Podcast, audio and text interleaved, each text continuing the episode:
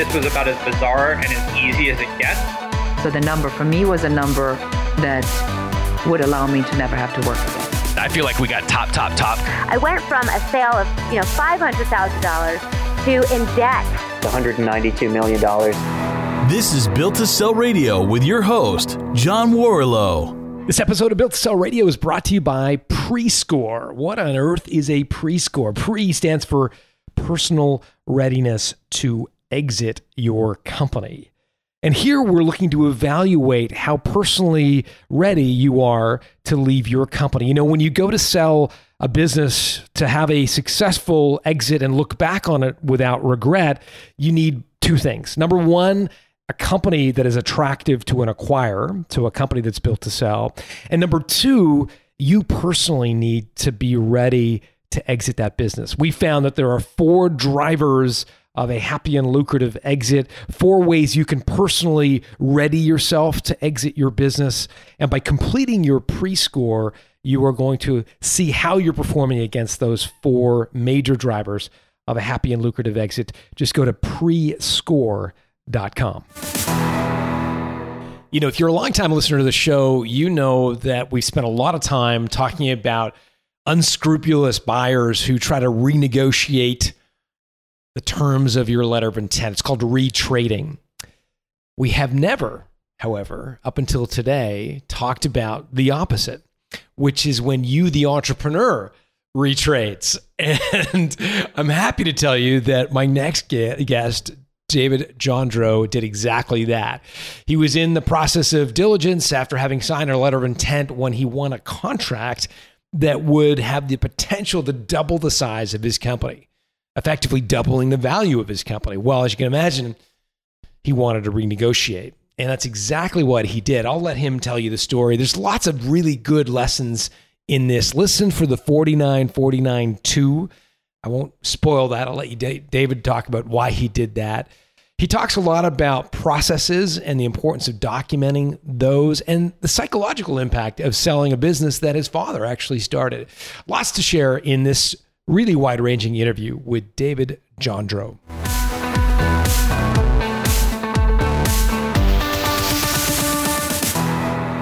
David Jondreau, welcome to Built to Sell Radio. Thanks so much, John. It's it's. I got to throw the little French, you know, you know, I, I got to sound a little cultured. I, I understand completely. Yeah. Gendreau. Sounds like I don't know. You're uh, a maitre d' at a very fancy French restaurant.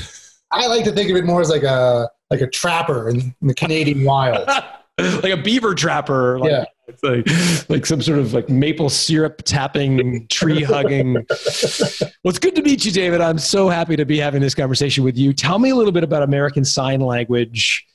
Um, I'm des- I'm like really interested in what this company does. I've obviously seen guys like when politicians stand up there, they're giving a speech. There's like the sign language guy in the background.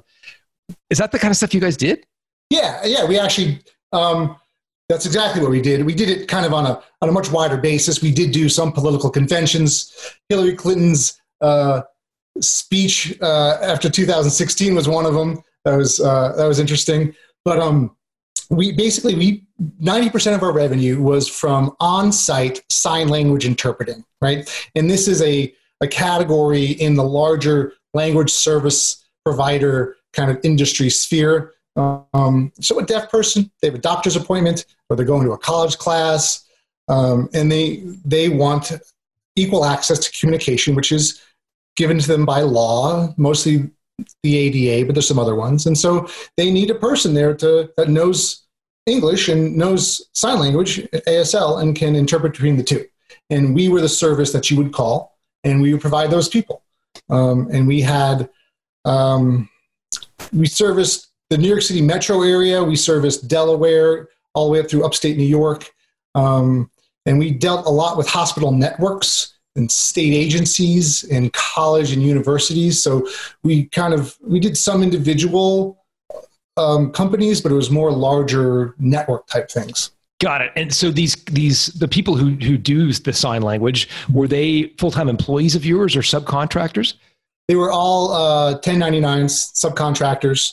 Um, once in a while, we flirted with having employees, but generally speaking, uh, the, the profession is very grounded in uh, freelancers and contractors, which I use, interchange, I use those terms interchangeably 1099 freelance contractor. Yeah. God, I think people get it. So, what was the business model? Like, how did you charge by the hour or did you get a lump sum from a hospital? Like, how did it work? Yeah. Was, it was, it was pretty like, it was just hourly based. So we send, you know, uh, an interpreter on site, usually had a two hour minimum. Um, and uh, we pay the interpreter based on the time they're there and we bill the client on the, the time they were there. How um, big a market is like, like I'm thinking how many uh, it, it, what's the politically correct term? Is it is it deaf people or, or audio impaired or like what what would how would someone describe someone who needs a sign language uh, individual? Sure. The, the the term is deaf with a capital D. Okay. Yeah. Um, so how many people struggle with like are are deaf in the United States? Like how big is this market? I'm trying to get at. I mean, the, the number the number that's thrown out is usually around two million. Um, okay but uh, the people that are using interpreters maybe a little smaller than that people have other accommodations hearing aids sometimes are enough to understand spoken english um, mm-hmm. but i would say there's companies that were doing what we're doing uh, at a substantial level there's a few hundred 500 maybe a thousand maximum in the country um, so there was it's definitely a niche company a niche business we were doing and how big how much of the market did you have uh, I don't know. We were probably, I mean, in terms of overall revenue or in terms of sure share. I mean, at the when we started the sale process, we were doing about two million revenue a year. That's when we started, and when we ended, it was significantly different, and we can go into that um, as well. But yeah, so and that was probably I don't know for the regions we were covering one twentieth okay. what was out there? I'm not sure. So, so you're a tiny fish in a big pond uh, in the grand yeah. scheme of things. Yeah, yeah. Uh, that's helpful. I don't mean tiny in a pejorative way, but I mean, you know, there's lots of more market share you could have sort of tried to capture, presumably. Right, and there there weren't, but there weren't many companies that were significantly bigger. There were a few, but I don't know anybody who was really doing more than ten a year. But maybe there was. I don't know. Okay, so it's pretty fragmented. Yeah. I understand that you came to own this business as opposed to starting it. Maybe walk us through how you became and, and came to own it. so, I mean, the to make a to make a, a long story shorter, um, I actually grew up in uh, my when I was in grade school. My dad became uh, part of the the deaf community. He wasn't deaf himself. He just socialized and became friends with some deaf people and and learned the language and started teaching sign language. He was a teacher by training, and I came home and he was teaching sign language out of our living room um, to some hearing people in our apartment in New York. And then uh, this is in sixth grade, and then over over the years, the school grew until it was actually uh, 200 students every six eight week semester. And uh, in parallel with that, he was also doing sign language interpreting. And so he had these two businesses. One was a school, and one was an interpreting service. And uh, they're pretty successful, pretty well known in New York City. Um, and uh, in 2000, I started helping out with him.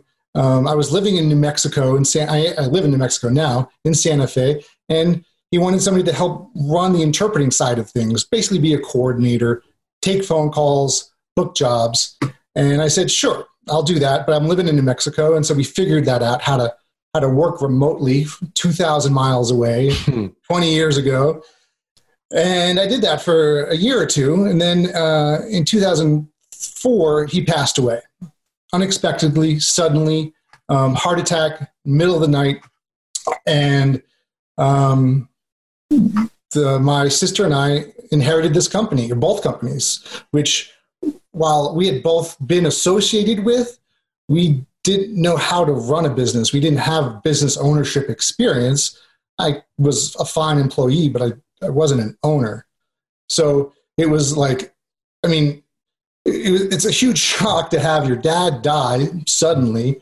Um, and we dealt with that for, for a few months. And then, but we also had a business to manage and run at the same time. So it was, it was a pretty intense time for us. What was the most, obviously the emotional impact of losing your father would be the most difficult but when we get to the business itself what was the most difficult thing to pick up right? So, uh, what was I? I was 28 years old, um, and there, I was do I was doing everything, right? So, like, and that was how my dad ran things too. That's what I had seen was he just he kept everything in his head, right? And he ran things and he made all these contacts. And then when I started working for him, I took a little bit off that, but I put it in my head, and and and what I learned, and there were some really helpful milestones along the way. One of which I think for me was reading the E Myth. Mm, great um, book, yeah. Yeah, you know, just that idea of like stop working in your business so you can work on your business, mm-hmm. and realizing like I had to get this stuff out there and develop systems and processes that so it wasn't me. Like if I wasn't around, this business should run, and that that took years for us to figure out that that's what I needed to do, right? And so that was a big thing. And then and then uh, making the business mine, right? Like it had a certain sales process that it ran a certain way, but that's not how I could run it. Um, so we had to figure that out of how to how to how are we going to do sales? Like we're my my dad's super charismatic guy. He could sell no machines to an Eskimo, you know, but but that's that wasn't me. I was a lot more like uh, in I, I couldn't make a sale like that. I what I could do is I could do uh, I, I could write and I could read right, but I could do RFPs and work through that process. And so over over the course of five six years, we figured a lot of this stuff out um, of how to run this business our way that that went to our strengths. Give me an example of some of the processes that you documented. Like I think people have heard, oh, I've got to have standard operating procedures. Like they've kind of heard the work on, not in, but I think they get stuck at the next step. Like, okay, so what am I supposed to document? Right. So, like for example, we have uh, we send interpreters to businesses. Right. There's a hospital, and uh, and we and, and they don't like certain interpreters, or their patients prefer other interpreters. So instead of that all just being in my head, we just started developing a database, right? And it seems like you know pretty basic, but we weren't doing that. We weren't recording what preferences were for individuals for who they wanted to be their interpreters. It was it was all in our heads, or it was written down somewhere, or the the coordinator kind of knew, and so we had to formulate that. And we didn't. We did some documentation, but a lot of it got integrated into um, uh, a system, a FileMaker d- database that just kind of collated all that stuff. Um, and over time, it just grew and grew until like our process for collections, um, how uh, you know documenting, r- pressing a button and running it so it shows all the overdue invoices that are 45 days out or whatever. Like all those kind of like policies and procedures would end up running into in a system in a database. Got it. And you use FileMaker for all that? Yeah, we used a FileMaker database that was Got that it. was running everything, and it was, and then over time, it started doing more and more stuff uh, that we could offload, and that was that was really helpful. You know, I, would be curious to know about the dynamics with your sister because clearly she inherited the business as well. Was it sort of, you know, 50 50 down the middle? You own half, I own half, and away we go kind of thing? Or how did you guys deal with that stuff? Yeah, we, we, we split it. Uh, evenly. Um, we actually split it 49 49 and then gave my mom 2%. Hmm. Um, my parents had been divorced, but they had a good relationship, and, and uh, we thought it'd be nice to have her included. Uh, and we were coming from this being a family business, and so we wanted to include her. And uh, it also gave us a 50, made us a, a woman owned business, 51% women owned, which was helpful. In what and, way? Yeah. no, in what way? I don't, I don't know what the, oh, why that would be helpful. Uh, so we, uh, we started moving to doing a lot of RFP based contracts. With, I see. Uh, with, and states have preferences for women owned businesses, or they have at least minimum requirements that you sub that out if you're not a woman owned business. So, being that gave us a few points uh, towards winning contracts. Got it. That's helpful. And the dynamic was what we did uh, we basically, for the first few years at least, we, we kind of alternated, right? So she was in charge for a couple years and I was in charge for a couple years. Hmm. Um, we tried that. And then uh, the end, the last several years, um, I, she was like the advisor and I was running things towards the end there. It just Who's older? she is. She's about four years older. Were you resentful that you were doing all the work and she was standing to gain all this money if, if you sold the business? Um, no, not resentful. I mean, I we I was very, I was very clear and very upfront, like to myself, that this is the this is fifth. This is an ownership thing. She gets half, I get half. That's fine. Um, we had had trouble over the years around other business aspects, around strategy or how we identified culturally in terms of how what's our business culture. And so we we we did one of the reasons we talked about selling was the there was a strain on our relationship, and Hmm. we were together. We were we were doing it together for 15 years, um, but we definitely struggled at times. Um, and by struggling, I mean we would like we would have fights like brother and sister. You know, Mm-hmm. yeah. And you figured to, to safeguard the relationship, it might be better to sell the company. That was that was one of the the influences for me. Yeah. What other influences were there?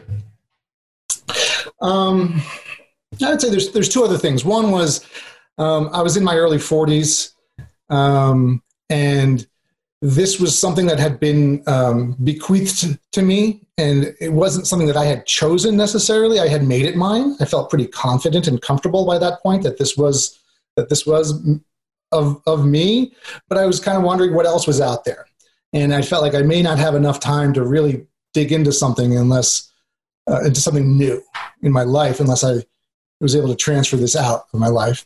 And then uh, there was just a lot of stress um, in this particular business around, mostly around getting new business and um, finding new clients and new contracts. And there's a lot of uncertainty when contracts come up if you're going to get it again. And the kind of triggering event was in uh, April. We got notice that this contract that we had submitted for that would be a huge contract like it would double our revenue that we did not get it so after that we kind of got deflated and felt you know maybe now that we've been talking about it for a couple years maybe now is the time to pull the trigger maybe now is to get serious about about selling because you know, we didn't get this big contract Got it. So you're a couple million in revenue at this time, Yep. and you figure, you know, that some of the stuff, your age, your sister, you figure, you know, now's the time to sell. What did you do? What was the process like? Um, two things. The first thing was internal. Um, we had since we'd been talking about it for a couple years. I made sure that we kind of got like our again our systems together. We had we had very clean books. Uh, we had books that were audited. You know, we there's a lot of stuff that business owners may do. Uh, to reduce their tax burden, claiming Sure. things, that kind of stuff. So we, we kind of moved a lot of that out and made it more like we were strict, you know, knowing that that would help us in a sale. Um, getting key people in place. Um, so we did some internal work. And then to find buyers, you know, I started going to conferences, um, language conferences, not just sign language ones, but, uh, but, but general language service provider conferences and talking Hmm. to people and letting them know, hey, are you guys interested? Um, are you looking for anything? And in that process, I met a gentleman who uh, he wasn't exactly a business broker. He was more like a he made contacts, but he didn't walk you through the whole process. Um, and he took kind of a smaller percentage than a traditional business broker would. And um, we we hit it off and, and and and made a connection. And then he ended up introducing us to a handful of people over the next few months. And what was the reaction from those handful of people? Uh, you know, the first three or four, uh, it was mostly a phone conversation or two. Uh, they were, I got the feeling they were just kicking the tires, um, experimenting with the idea of it, but maybe not serious. Were these industry peers of yours? Like, were they other uh, language companies or were they, They were- investment firms or? They were other language companies, but they were um, not sign language. So there's other language companies out there that provide foreign language interpreting, right? Or video Yeah. or over the phone for hospitals, or they're combinations of these. And and so that, that these guys were interested in maybe it's, it's kind of like a strategic purchase of adding this service under their their umbrella. Mhm. But I would imagine the customer base is quite different between a language interpreter and someone who needed a sign language interpreter. Would that be fair to say? They get lumped together a lot. Do they? Um, Okay. Yeah, so a hospital depends on the hospital. Uh, Most hospitals, their language services are one department, whether it's sign language or Chinese, right? Okay. Some hospitals actually split it out, um, but for the for the most part, they're- they do fall under providing language access. Okay. So you're having a few conversations with potential strategic other language companies. Uh, it sounds like those conversations are somewhat bland. There's nothing really that comes out of them. Yeah, nothing nothing really came out of those. Um, and, and, and then that summer, uh, we got, I got a phone call. Uh, it was an introduction, and uh, and the guy I was talking to, he, we just we hit it off and had a really good conversation, and they turned out to be a pretty serious buyer. And so, sorry, you made it. You said you made an introduction. So how did they come to learn of you? Uh, it was through through that business broker, Michael, uh, referral guy who had originally uh, who had connected me with the previous three or four. Got it. He finally found somebody that seemed serious. Got it. And and so, what were the what was the nature of their company? Uh, they're actually um, private family money um, that had that was looking to build a language services provider that provided kind of all those services I had talked about, and they had already purchased several other companies. So they'd And already what was it purchased, that yeah. What was it that made you guys hit it off so well? Uh, personality. Like we just, he was from New York. I'm originally from New York. We just could have a conversation. It was very frank. Um, and it just seemed like a, a, a good guy, you know, and, and, and open and honest. And we like, I think by our second or third conversation, we were, we were talking numbers and, and it just felt, there just felt, there was like a personal connection and that made a lot of difference. Hmm. Um, where did it go from there? So you're starting to exchange numbers. Did, did you have a sense of what the company was worth? Did you have any any idea what you thought it might be worth? Yeah. So by this point, I'd already done a fair amount of uh, internet research. I'd listened to a great podcast, Built to Sell Radio, and and I had and I had an idea of like, th- you know, going for three to four times um, net is kind of where we were. And my and I actually asked my sister uh, before we started this process, like what her number was, and it matched up with mine, and kind of matched up with our with our with our revenues and, and, and our percentages to about three and a half percent, I think, or three and a half times. Right. Got it. Got it. Yeah. Got it. Yeah. Okay. So you're look you're looking for roughly three and a half times. Uh, I think brokers call it SDE, sellers discretionary earnings, but essentially your net, you know, your profit before tax, and also I'm assuming uh, that you did some uh, some normalization or some adjustments to your profitability, so that as you as you talked about, you went through the process of making it look like a clean business that you weren't Yeah. running a bunch of things through it for tax purposes or whatever. like I said, we, we had kind of uh, tried cleaning up already. So there wasn't a Yeah. ton. Um, it was mainly our, our individual compensation was, was maybe it, you know, what would, what would it cost to replace me? You know, am I getting paid more than what it cost to replace me? And did were you Yeah. were you drawing a market rate salary from the company? You figure you're earning what you should be paid if you had a job. yeah. I mean, there's always, that, that, there's always some flexibility, I think. Sure. but it's in the it's in the right ballpark. Um, and you can, I mean, a business owners, yeah, yeah, we're in the right ballpark. Got it. So just to be clear, the three and a half that's for. Uh, did that include your salary um, in in calculating the profitability of the company? Did you include your salary in making that calculation or not? Um, no, it, we basically it did not include. So we added my sisters back on because she wasn't really doing day to day stuff, but I was doing day to day stuff, so we kept mine in there. Okay, so your sister's was scrubbed out and yours was left in. Yeah. And then again, and then after that, you had like kind of what what sort of margins are you earning on your your two million ballpark, like what's on a percentage basis? Eight to ten percent. You know that Got was yeah. So we were basically like it's it's since we were billing and paying by the hour, we could calculate our gross margins really easily. Um, and those were running at about 35%. And then our operations were taking like another 25%. So we are coming away with 10% or so. Got it. So a couple million in revenue, a couple hundred grand in profit. Yeah.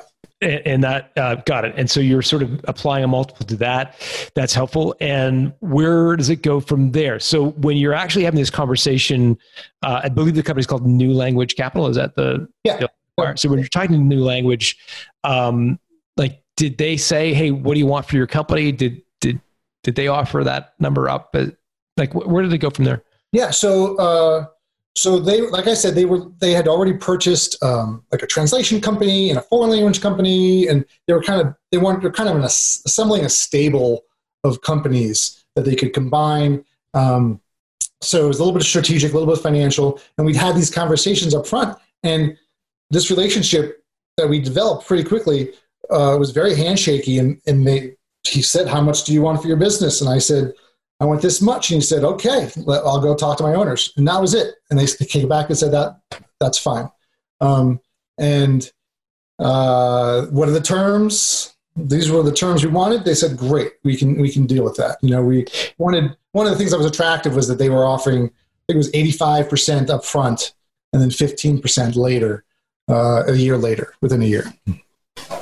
Got it. So you kind of gave them a number to which, what was the reaction when you said three and a half times or whatever? Well, Did I you said- give them the actual number Yeah, or I said, you? I said 700, you know, Right. so that, that was the number. That's what it worked out to be. And he was like, okay, I'll, I'll run that past the owners and we'll let you know. Right. And, it. and it worked out really well because I didn't want to like get into some, a lot of negotiation around price, you know, and I think I'd made that clear, but like this was what my sister and I thought were fair. We weren't overstepping. We weren't undercutting ourselves. This is this is what it would take for us to walk away, and that's what we're going to tell you. You know, we we weren't going to we weren't our personalities are not the type to kind of play like a lot of negotiating games. hmm hmm Got it. Got it. And so. Did we leave money on the table as a of that? Maybe I don't know, but that's okay. yeah. Um, talk to me about the the deal structure. So it sounds like for you, it was important that a large chunk be paid up front. Yeah. Uh-huh. Okay. That was, yeah. I mean, these are people we don't really know. Like, I'd heard, I'd heard, you know, horror stories about not getting paid later and all that stuff. So this, and, and just have a clean break. That's what we Mhm. want. That was, that was what we wanted. Yeah. Nice. And the fifteen percent, how what was that? Ti- was that tied to something? Your tenure was it just time based? What? how- Did, No, it wasn't tied to anything. It was just, just a year, a, a time based. Yeah. One year. So okay, so one year you had to work in the company for one year.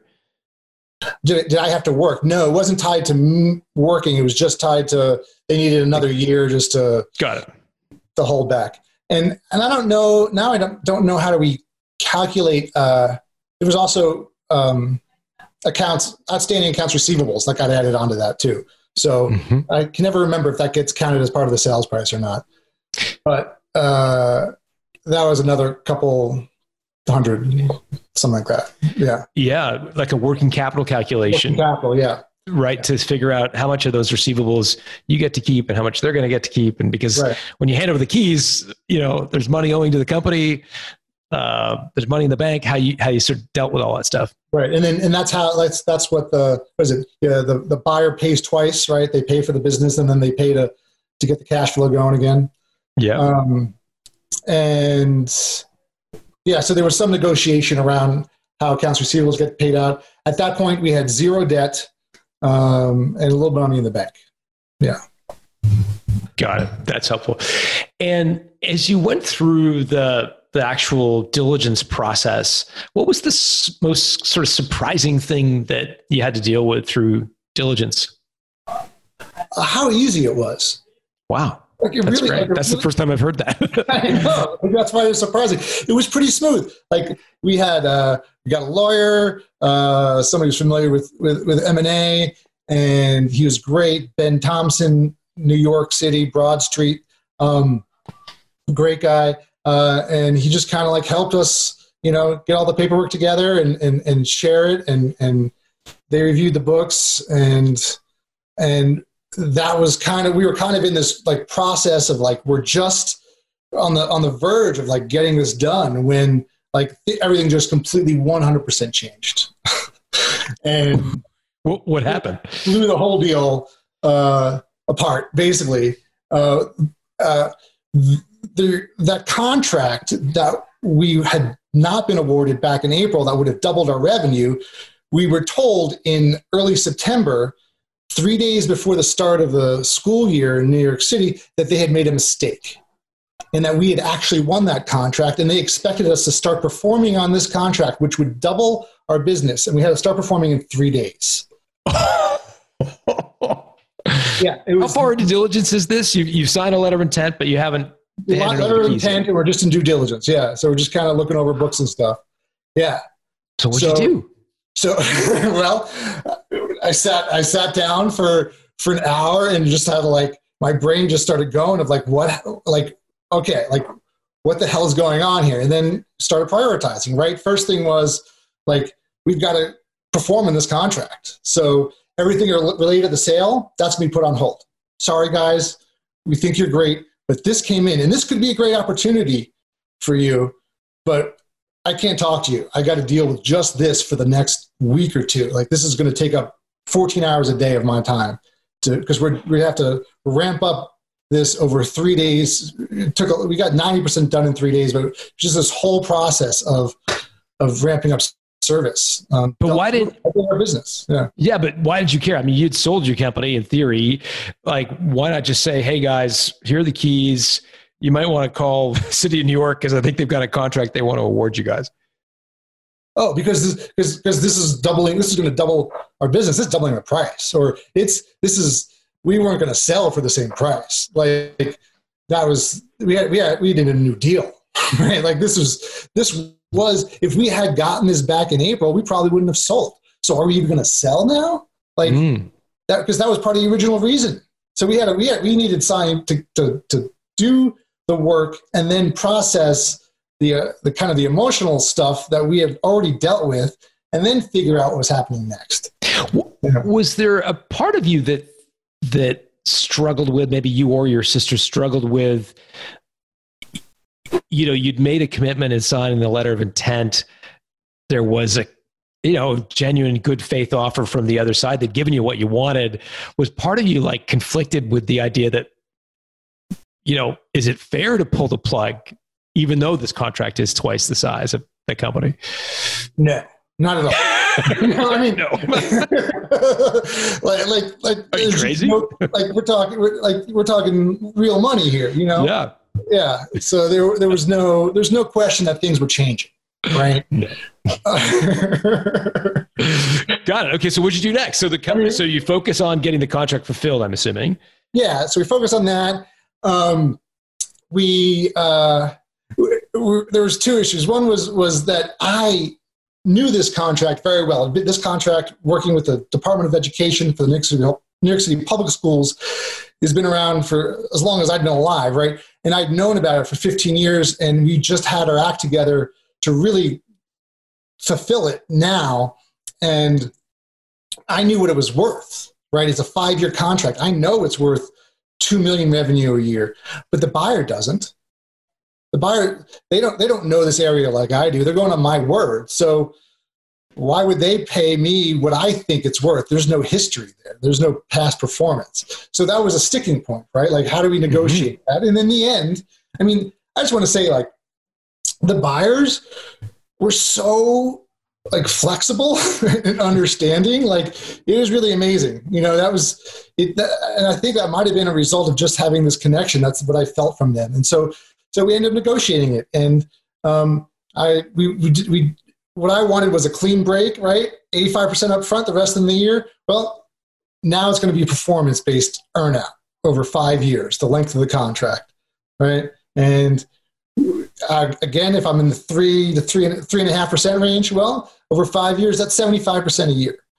So, so you lost me in the three and a half to five. I, I don't know. Yeah, yeah. So seventy five percent a year for five years works out to being three and a half times, I keep saying percent, times revenue. So what I thought three and a half times revenue off this contract would be, we negotiate, we set it up that way as um, an earnout, basically. Okay, you still lost me a little bit. So the, the contract is is worth a couple million dollars a year in revenue. Right. Yeah. Uh, over five years. Yep.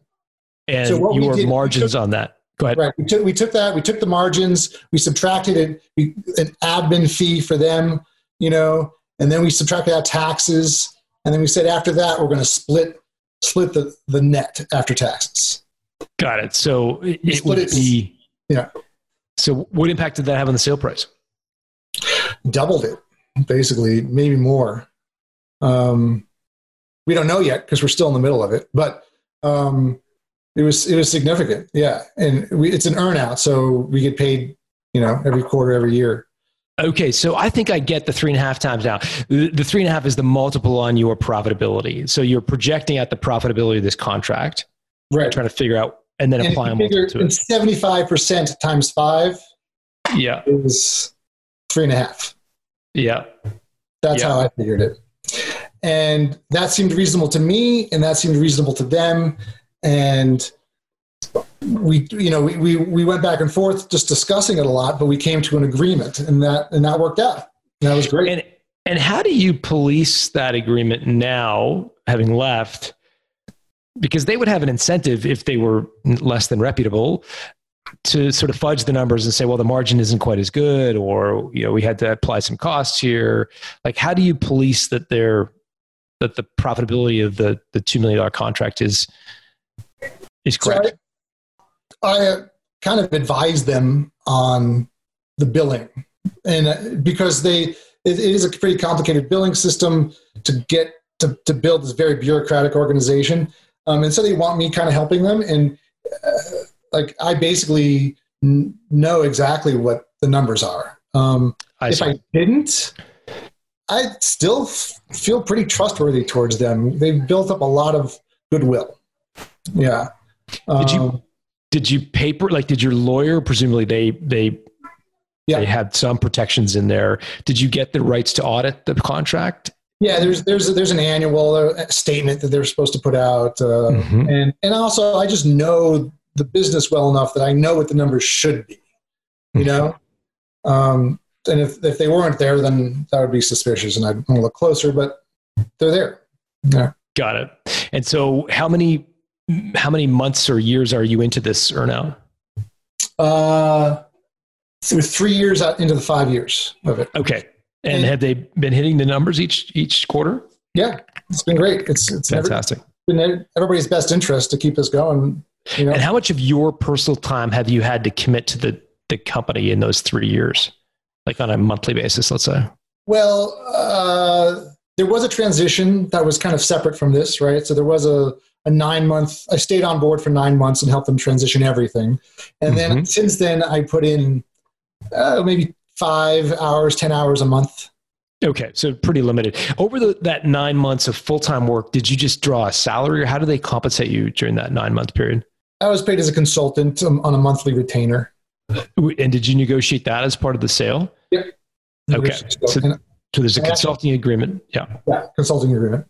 And did they commit to a number of hours, or just an hourly rate, and then it depended on how many hours you build? No, it was, it was basically like, it was on a per month basis. So it was full time for nine months.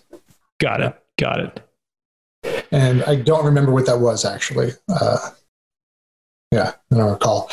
Um, but there was one other problem. So we had all this negotiation around that, but then something else came up eh, before we could even close, and that was a cash flow issue. And we had, you know, we doubled our business, and because this was a new contract and, and it's such a bureaucratic organization, it took it took them seven months to make their first payment. Wow. Yeah. On a two million dollar, uh, Yeah. how'd you manage that?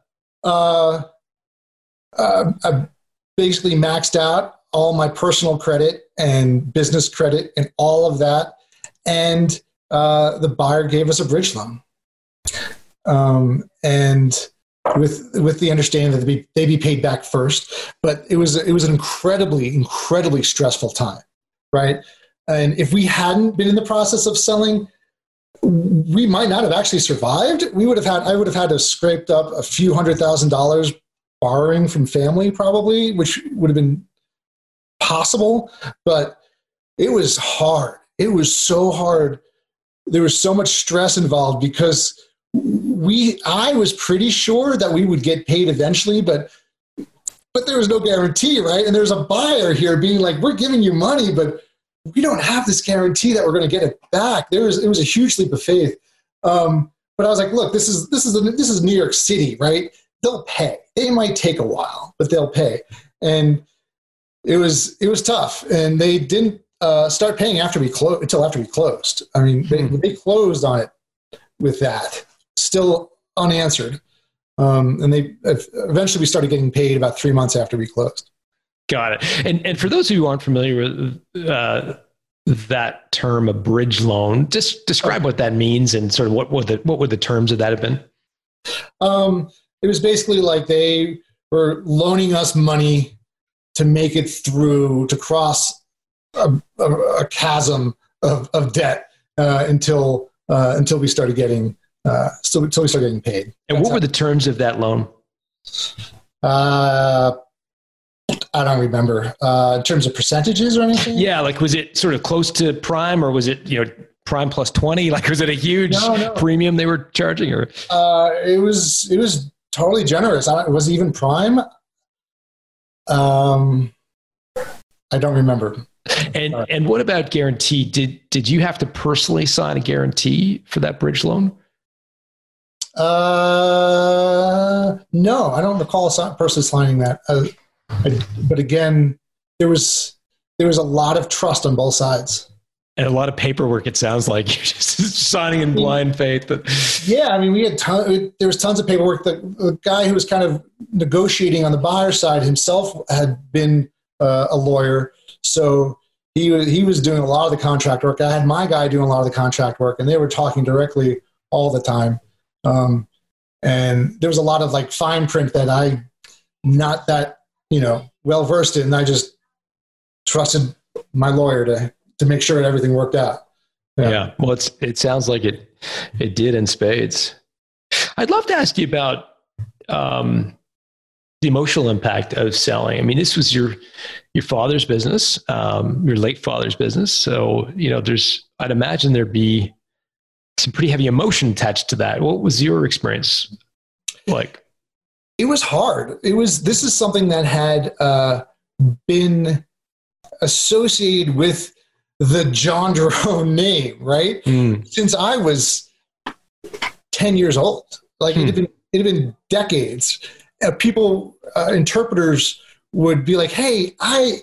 You're, you're Fred's son. Like I took my first sign language class with him Hmm. you know and now they're like professionals in their field people have known me when they when i was a little kid you know um and it yeah it was it was it was weird um there was a little bit of an identity crisis of now that i'm selling this that i've been associated with for so long who am i like what what's my role in the professional world like I've got, i'm married i got kids you know, I, I know my role in the family, but what's my role here, like as as as a professional or as a in my work life? hmm It was hard. Um, it was mixed. It felt good at the same time. There was definitely a burden that was lifted off. Um, so it's complicated. hmm What sorts of emotions did you experience uh, in addition to feeling lightened by the the you know uh, the monkey off your back, so to speak? But what other sorts of emotions did you experience? the the big question was is this the right decision there's always a little bit of doubt um, i don't know if uh, that question 100% is even answered now you know would i would my life be better if i hadn't sold would things be different? I mean in retrospect with with covid man i am i am excited to not be owning a business right now. And um, that would have been mostly because like the, it's an enormous amount of stress to be a business owner. Personally, for me, I feel the weight of ownership of being responsible to my uh, staff and my interpreters and my customers and the deaf people who are getting sign language interpreting every time we didn't fill a job. That was a deaf person that didn't have you know access to to a doctor Sure. like there was there's always like I always felt very responsible for stuff. Um, so, uh, but part of me is, feels like that was a good place for me to be. I, I, I like being responsible for stuff. I don't know. It's hard. But you, you have a sense of freedom now. What are you doing now? Like, what's what are you doing with all that freedom? I guess. yeah, I mean, it's been it's been really nice. Um, I've I've got three kids, eight, uh, 10, and fourteen, hmm. um, and so I've spent uh, two years now. It's been two years since I the transition period ended, right? So I haven't worked full time in two years. Um, I spent a lot of time with the kids. Uh, I work out a lot. Um, I'm in the best shape of my life. uh, and I do some consulting on the side. So I do some kind of database business application consulting, and I do some kind of general business mentoring. Um, hmm. When and and it there's a I'm kind of into like the you know there's a personal finance scene, um, boggleheads, uh, bogleheads, um, Mr. Money Mustache, that kind of stuff. And there's a, a, thread that pops up every now and then among that community of like, well, when I retire, am I just going to be bored out of my mind? And the answer is absolutely not. Like, I'm not bored at all. Like, this has been fantastic. Um, not saying that I'm retired because the payout I got um, isn't, um, as they say, "f you" money, right? It's yeah, it, it's not that much. I, I, I'm actually going to start probably working uh, a little more in the next few months, but it's more like thank you money. You know, like I'm super grateful for like having been given this gift by my dad, by having uh, been able to work in this situation with my family, my sister, my mom, my brother-in-law, my all, most of our early employees were all family members. I'm grateful that we were lucky to have a buyer that was so understanding and flexible. Like I've been super lucky, and hmm. I, I'm feeling a lot of gratitude as a result of that sale. Yeah, that's uh, that's amazing. It's it's refreshing to hear, David, and I'm I'm thrilled for you. Where, if people want to reach out, uh, what's the best way for for folks to find you? Uh, you can. Uh, I'm on LinkedIn. Um, J O N D R E A U is my last name, um, and you can email me, David, my first name at my last name, which is jondreau.net. That's a that's the best way. David at jondreau.net. Just email me directly. That's awesome. That's awesome. David, thanks for doing this. Thanks so much, John.